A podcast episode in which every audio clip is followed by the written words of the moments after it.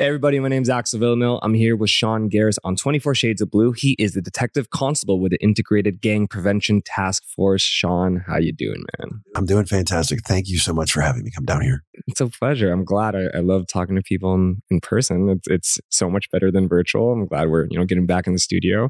Um, you know, listen, Gang Prevention Task Force. How did you get into this? Like, this is like so much of a, a mouthful of a title that you, we're talking about, but it's, you know, it, it is a big thing. How did you get into this thing? I've been on the job for about 20 years and majority of my career was at the Jane and Finch area in 31 division. Um, I got to experience a lot of uh, the gang subculture um, in that uh, area. Um, there's a lot of good in that area. I want to say first. Uh, some of um, the best jerks you're going to ever had in that area, yeah, by the way. Yeah, yeah, and then a lot of great people as well. Um, I was a neighborhood officer for the, there for the longest time as well. Um, so I get to got to experience the community and see the community's needs, uh, their desires, and their wants um, and get to understand them at a level that I've never understood them uh, prior. So, um, gang prevention was the next step. Um, you know, I had made my arrests. Uh, uh, you know, I had done my fair share of foot pursuits. Um, you know, and seized enough guns and drugs off the street. I thought that I could be, you know, I could be better suited in a prevention aspect because um, I, you know, I, I have a background um, in wrestling, but um, I'm and I'm coaching now, like my father was before me. Um, and one of the things my father did is he is he really went after uh, these kids that were having a tough time in life and giving them the opportunities. And I think you know after seeing these kids in these neighborhoods suffer and getting involved uh, into these groups like this, um, eh, you know, and and knowing my father's past uh, and how he wanted to kind of do better. That's one of the things, you know, I think that, that kind of influenced me in going to the, this, this uh, realm or this domain. Yeah. The, I mean, the reason I asked because I feel like you do really need a deeper, you know, uh, soulful meaning for these types of things, especially when you're talking to youth, talking to uh, the community for so many years, because you have to gain the trust as well to to also learn about them and be part of it. But at the same time, um, I think there's this theme here which I think TPS is doing really well, which is it's not taking out the water out the boat. You're actually going to the boat and patching it up right from the hole, right? And and I think, like you said, it's um, going right to the source, and it is a revolving door of of of um, you know misfortune that can happen. So um, talking about the gangs part, also in guns, how does your team on the prevention side work in tandem with uh, guns and gangs? Work in tandem with them? Uh, well, uh, again, we are the the preventative side. So when we work with those guys, I mean, they're obviously dealing with the, um, some of the individuals that are actually involved and still committing some of the crimes um, the way we kind of work with them, sometimes we get referrals, and, and a lot of uh, referrals we get are either from the guns and gang side or from other units within the city. Um, and those referrals basically uh, treat a lot of the risk factors that come uh, when you're talking about the gang subculture. There are there are a great many uh, risk factors, and they're listed on uh, Public Case has Public Safety Canada's website, as long and as well as the National uh, Gang Center's website in the U.S. Um, and what we're looking to do with with that is actually treating some of these risk factors. Um, so when they're the individual is identified, um, we can offer our services. We go to them, um, and it ha- it's a volunteer service as well, a referral service. Um, it can't be somebody that you know it can't be forced upon somebody. Uh, it's a, something where you say, you know, listen, do you want out of, out of the gang? Um, we can help you, and that's what basically what we do. How's the turnout for that? We have a lot of people en- enrolled um, in our referral program currently. It's over, um, I'm going to say a thousand at this point. Have you seen like a jump in, you know, people wanting to leave, you know, within the city or? Well, I can tell you, like from my experience, you know, when you hear gang prevention, when you hear about, uh, you know, how do we get a gang member out of a, out, of a gang, I, you automatically think that's a hard thing to do. Um, you think that no, you know, that they're immersed in this gang culture, they're going to stay there. But when you think about you know the, that lifestyle that lifestyle there's it's not very lucrative uh, for one. I mean people think that drug dealing is actually lucrative. There's actually some um, there's actually some data actually on drug dealing. And and a lot it, it, comes from the united states. It comes from the university of chicago. There was actually a guy named sudhir venkatesh and he actually uh, got into a gang. And he uh, he he was a, he was a student a graduate student at the university of chicago. And um, what he did is actually went with a bunch of um, uh, surveys into a, a, a, low income area. And he started asking people, you know, can you fill these out? And then when he was walking up the stairs, he got um, accosted by some gang members and they thought he was from a rival gang. So they held him captive overnight in this stairwell. And in the, during the process, what ended up happening, the gang leader came in uh, and then interviewed him and said, listen, you know, you know, uh, who are you? What do you do? And he explained exactly who he was. Uh, there was some disbelief there, obviously, um, but he showed him the surveys, and the gang leader looked at him and he goes. "He goes, if you really want to know what we're about, you got to live here." And then threw it in his face, and then he left. Uh, or sorry, then the gang leader le- left, came back a couple hours, and he said, "Get rid of him, get release him." Well, Sudhir came back the next day, and he came back for the next 10, 10 years. He did this, so he actually got to study the gang uh, as a result of getting, you know, doing that. Oh, anthropological look at uh, yeah. uh, this lifestyle. Interesting. But towards the end of it, he released. So one of the gang members brought the books to the to him, and they released the the stats. And what they found was that an individual that does, and the frontline officer, it's the frontline, um, I guess, street soldier that sells the drugs. Um, that individual there doesn't make a lot of money and it's probably one of the most dangerous jobs in the world um, when the numbers were crunched uh, at that time and this this study's been been years and years but it was actually this equivalent to a mcdonald's salary and not to knock McDonald's because McDonald's is a pretty uh, pretty good yeah. um, job. Um, actually, my brother used to work there, but um, you're not making more than than really. It's the risk factor here, right? Yeah. yeah, I'm down to get hurt by a fryer than get shot. You know, like that's it's just the plain. That's very interesting, and I think that's what a lot of people need to realize because you know the media hollywood and all these tv shows that come out just shows like it, it very much glorifies that gang culture and i think just having conversations like these really just put that to bed where we can go okay no you're actually making way less, the risks is higher, and you're probably in a situation where that quote unquote, I guess, group that you're in or gang isn't really your family. They're, they're there to use you for some of the most dangerous pieces of their business. So I'd love to talk about the five strategies of prevention and how they are implemented. Yes, well, maybe I'll, I'll talk about the program and how it was implemented first, and then we'll get into the strategies. Um, in 2016, then Deputy Chief Ramer, uh, who is currently our chief now, uh, he came to our unit and said, "How do we get a gang member out of um, a gang?" Um, so massive know, question. Yeah, it's a massive question. And to answer it, we had to travel, um, you know, throughout the United States, uh, throughout uh, the North America to try to figure out an answer because we really didn't know. Um, and we talked to other agencies, other police services, um, and we ended up coming up with a um, a study that was done in uh, the Chicago area, the University of Chicago again, and, and there was a study that was done in a suburb of Chicago in, in a village. It's called actually Little Village, kind of confusing, but it's it's what it was called. And they had a problem with the uh, the Latin Kings. So anybody that knows anything about the street gang subculture, the Latin Kings is a is a pretty nefarious name. Um, so he was able to actually mitigate some of the gang um, violence through that entire process. So we looked at that, and um, you know, we we've decided that we could maybe modify that that uh, programming and uh, to to Toronto's needs. Um, and as a result of that, what we did is at Engage 416 is we we came up with a modified version to treat uh, the gang subculture to get mitigated ourselves. And um, the project's very interesting um, and because it's it one we had to tailor it to Toronto's needs, but uh, it treats the risk factors. There's there's tons and tons of risk factors that come along with um, gang involvement.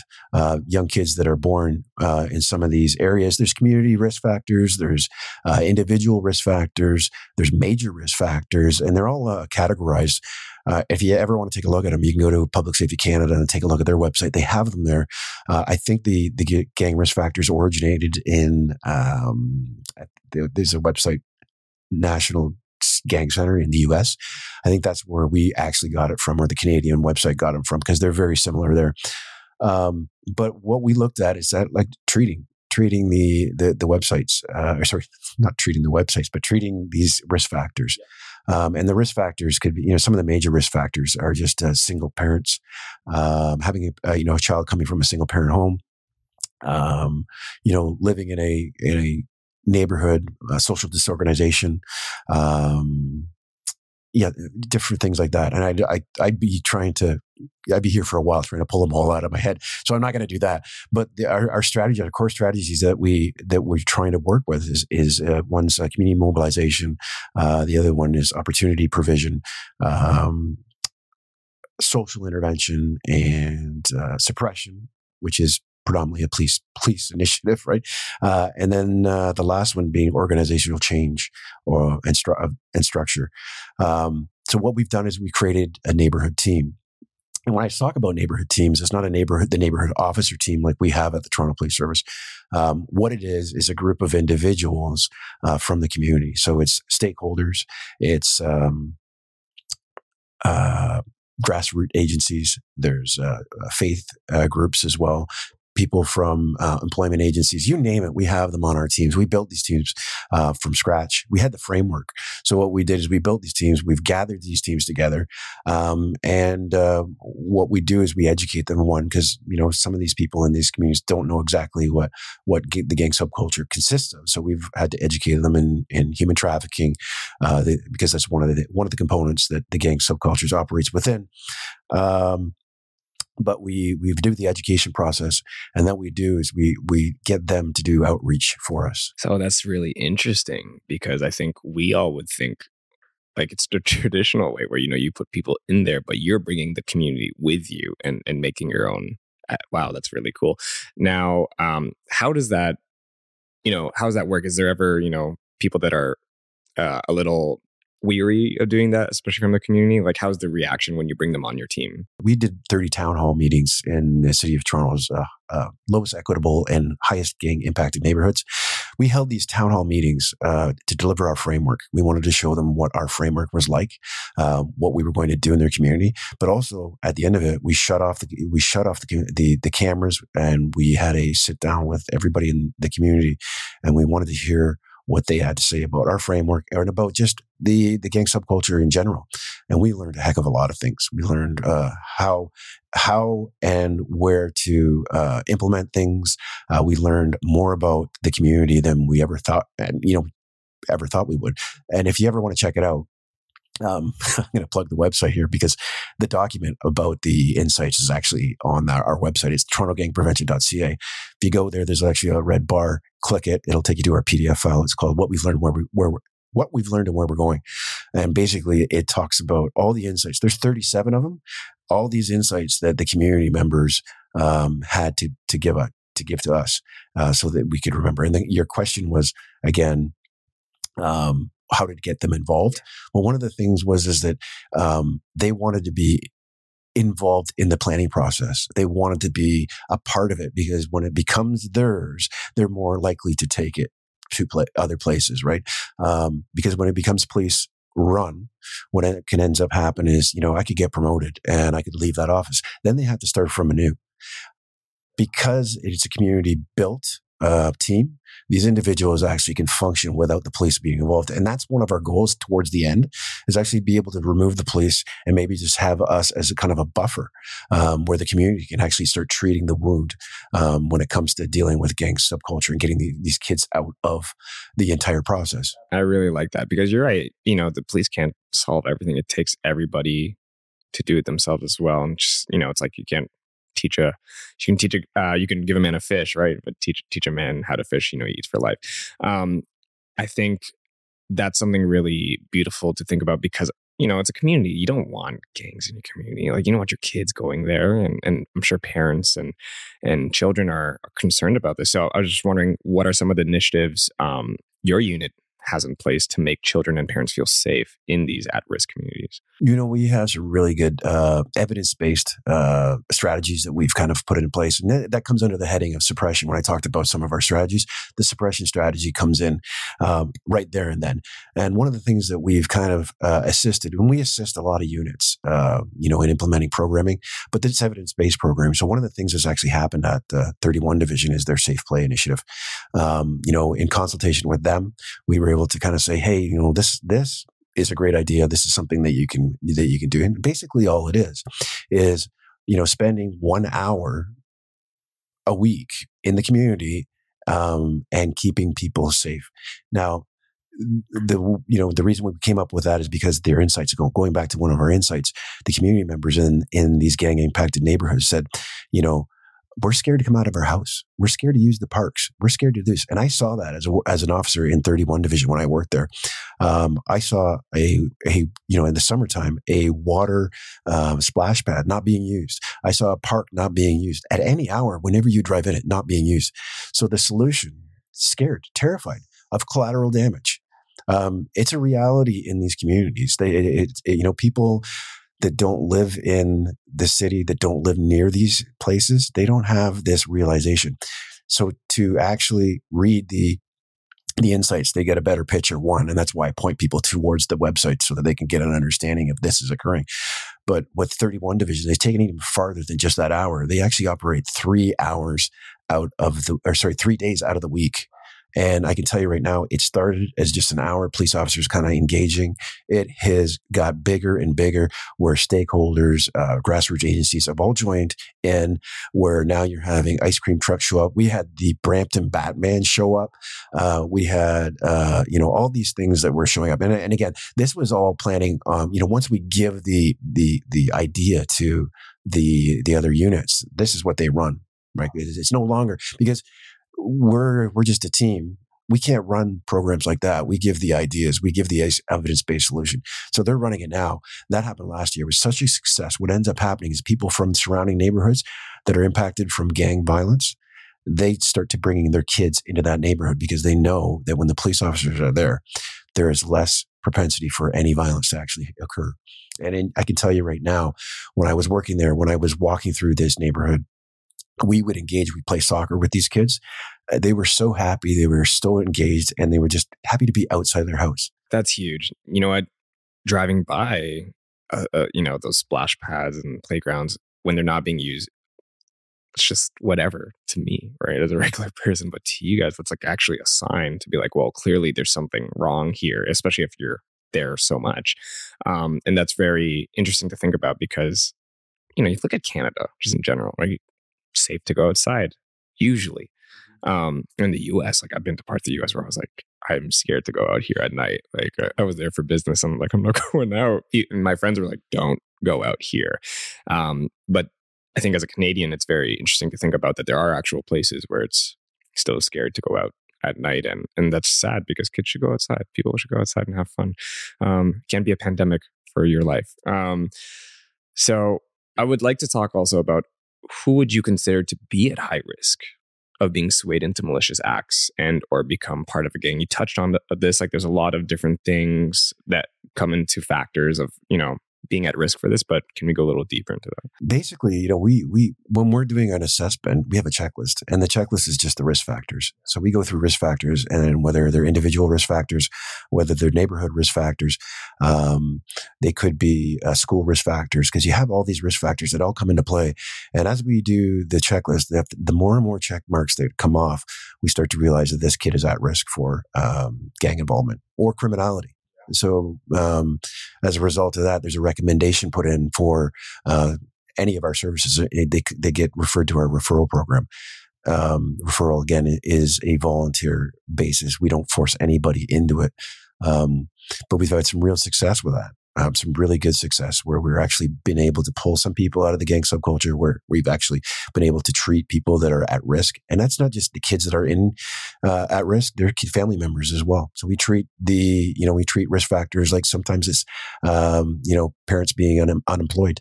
Um, some of the risk factors are just, uh, you know, getting these individuals jobs, um, getting them back in school.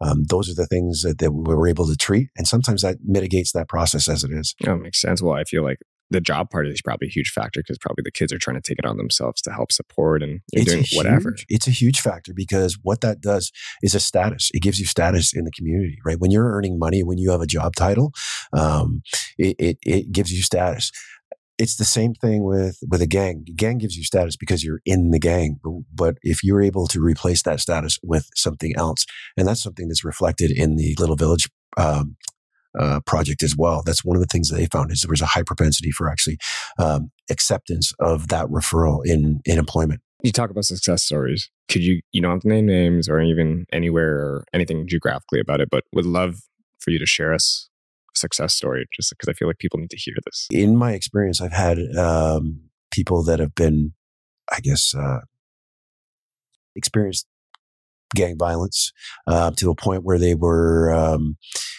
I guess, um, intimidated at school, uh, intimidated at you know when they're in the community, and they we we, had to relocate them, um, and as a result of relocating them, and we put them in a better spot, and that's another service we offer as well, relocation, um, because you can you can imagine living in a gang um, plagued area, um, it's really hard to get out. So part of the process is for some people, not everybody, is actually the removal. I'm sure that's very hard to do. Yeah. Period. Just picking up your life and moving, but the fact that that's available mm-hmm. is, is, is huge because sometimes you might just need to do that. Yeah. Just get out literally of the of the area. Yeah. Um, last topic, the great program. Let's talk about that. What what skills do you teach and who is this program for? You know, the GREAT program is an amazing program. I absolutely love it because, it, it, again, it goes back to my roots of coaching um, and being in the community and helping out, helping out kids. As we talked before about my father being an amazing role model for me. I'm going to pause you right there because our listeners, anybody's listening and not watching, needs to know this gentleman is jacked. He's he's like the wrestling guy. Like he's like yeah, just picture that everybody in your mind. Continue. Yeah, just uh, you know the coaching aspect. You know, I coached uh, uh, you know at various levels uh, of wrestling from from elementary school, uh, which I'm doing now. Uh, I've coached at uh, the high school level, which I did in the Jane and Finch area. also at the university level at York University, and then at the world championship level or the world level actually with the national team. I saw your face on Google for the York one. So I've actually, so I've coached in all those different realms. So empowering kids to do things and get them to do things beyond their capability or believe in themselves is something that's very passionate. It was passed down through my father, but it's something that I like to do myself. And uh, the GREAT program uh, gets me to do that at a different capacity. GREAT stands for uh, Gang Resistance Education and Training, um, and that's uh, that's basically going into these schools, some of these schools, and uh, teaching them life skills, uh, some of these skills that parents or m- the mentors they don't have. Um, you know, when we talked about the the uh, insights, uh, the community members were saying there's not enough mentors in their in their neighborhood. There's not enough role models in their neighborhood. Um, through the GREAT program, we offer that through officers. Um, now, currently, I'm the only one trained as a GREAT officer in this. This I hate saying great, but I, I like you are great. Yeah, Come on, yeah. great. But uh, you know, saying that, that I'm trained in that. I went down to the U.S. It's actually an evidence-based programming as well. Um, I believe it came out of the the uh, Phoenix, Arizona area, um, and it's been you know it, it, they they implemented it, they pulled it back, they implemented it again. So they've done a bunch of research and they found it actually does mitigate gang involvement, but it starts at the root.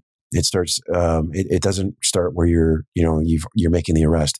It starts in these schools as young as elementary schools. Um, and the reason being is because that's where this stuff is happening. And I'm not speaking from experience. I'm talking about the insights as well. I'm going to talk about those because I want you to, our viewers to, to reference it and yeah. see it. So, uh, yeah, in the insights, what it's, what uh, it does speak to is one of the community members was saying that, uh, and this was a gang member, a self-identified gang member. Um, and he said that, you know, he would target elementary school kids. He would actually look for individuals that were loners, you know, walking home from school. So these kids are being targeted to be, enter the gang subculture at a young age. Uh, and that reason being, so that's one of the reason being that I, that I got involved in the, uh, the GREAT program because the GREAT program goes into elementary schools. It goes into middle schools as well, but it's a whole curriculum based, um, program uh, so it's not something that I'm just kind of spewing off when I go into these these these schools. I actually have a curriculum I have to teach, and a lot of it's got to do with um, making decisions, decision making, uh, conflict resolution, uh, and we talk about bullying. Bullying is huge. Um, but those are different things and we give the kids skills and we do that through role play. Uh, role play you know as much as we kind of laugh at that sort of thing there's actually been there's literature on that as well um, that shows the effectiveness of that. Um, you know when you do role play it actually does mitigate some of behaviors. So you know when we put these kids in these different situations and they're able to um, identify with the situations and then able to respond with what we've given them, some of the lessons, some of the the uh, lessons that we've taught about bullying. Uh, if we get give them some sort of spiel, some sort of you know something to remember, um, and they they're able to kind of get through that process. um, when it comes to gang recruitment or when it comes to understanding gangs and stuff like that. So we do talk about gangs as well, but we don't go um, too much into it. Um, and before we do it, well, obviously we we send a letter home to the parents. Uh, it's a, we do this in conjunction with the school. Uh, the letter to the parents uh, comes from the great program. Uh, it's actually printed by them. It's not me authoring it. Uh, basically tells you what the program's about and that your kid's going to be uh, exposed to it. And if you don't want them to expose to it, you can have them to opt out. So it's it's again another voluntary program. Absolutely. I mean, it's I feel like that's so important. It's interesting. You it's like um you know, got milk. Remember that campaign? Uh, it's literally talking about the absence of milk, and and it, that's why the campaign did so well. In your case, you're not even talking about gangs right away. You're talking about vital parts of being a human decision making. You know, things like feeling seen, like what to do in certain situations. I think role playing is huge. It's funny. My parents used to do that a lot with me um, in emergency situations. Um, my dad's like, "Well, what happens if you ever get kidnapped?" He's like, "What do you do?" And my dad always like, I see that role play as more as a rehearsal or a practice to, you know, in, in case of a bad situation. In our case, it was yell fire. you know, it's always going to look and, you know, whatever that is, or do what you need to do, get attention. And I think for these kids, um, it allows them to think in a safe place, right? It allows them to fail in a safe place with not only the guidance of you and your team, the great program, um, just in an area that they can do this where if they ever are in that situation, knock or wood, they can actually, you know, effectively get out, quote unquote, and um, prevent themselves from ever being in that situation. That's very hard to get out of. So, Sean, you know, thank you so much for your time here. Um, shout out the podcast. Tell us about Engage. The podcast is the Engage 416 podcast. Um, and it's, uh, so if you, if you, if you want to check it out, we're on YouTube and we have our own YouTube channel. It's seeing, I put all the episodes up there. Um, we do do a live stream on my, uh, TikTok, uh, on my, uh, Instagram, Twitter, uh, LinkedIn as well. It's all on there. And the uh, live stream is usually from 10 to 11. And we talk about the gang subculture. We talk about policing. We talk about um, the, most importantly, the Engage 416 initiative and how we t- get these kids out. Um, but I do answer any questions. It's interactive. Um, I talk to uh, anybody. I'll talk about, about policing. Some people will ask me about hire, the hiring process. And I got hired 20 years ago. So the, my information might be a little bit old but it's a it's a good spot to kind of learn about uh, the gang subculture. Absolutely, everybody check it out. Sean Garris, Twenty Four Shades of Blue. We're out.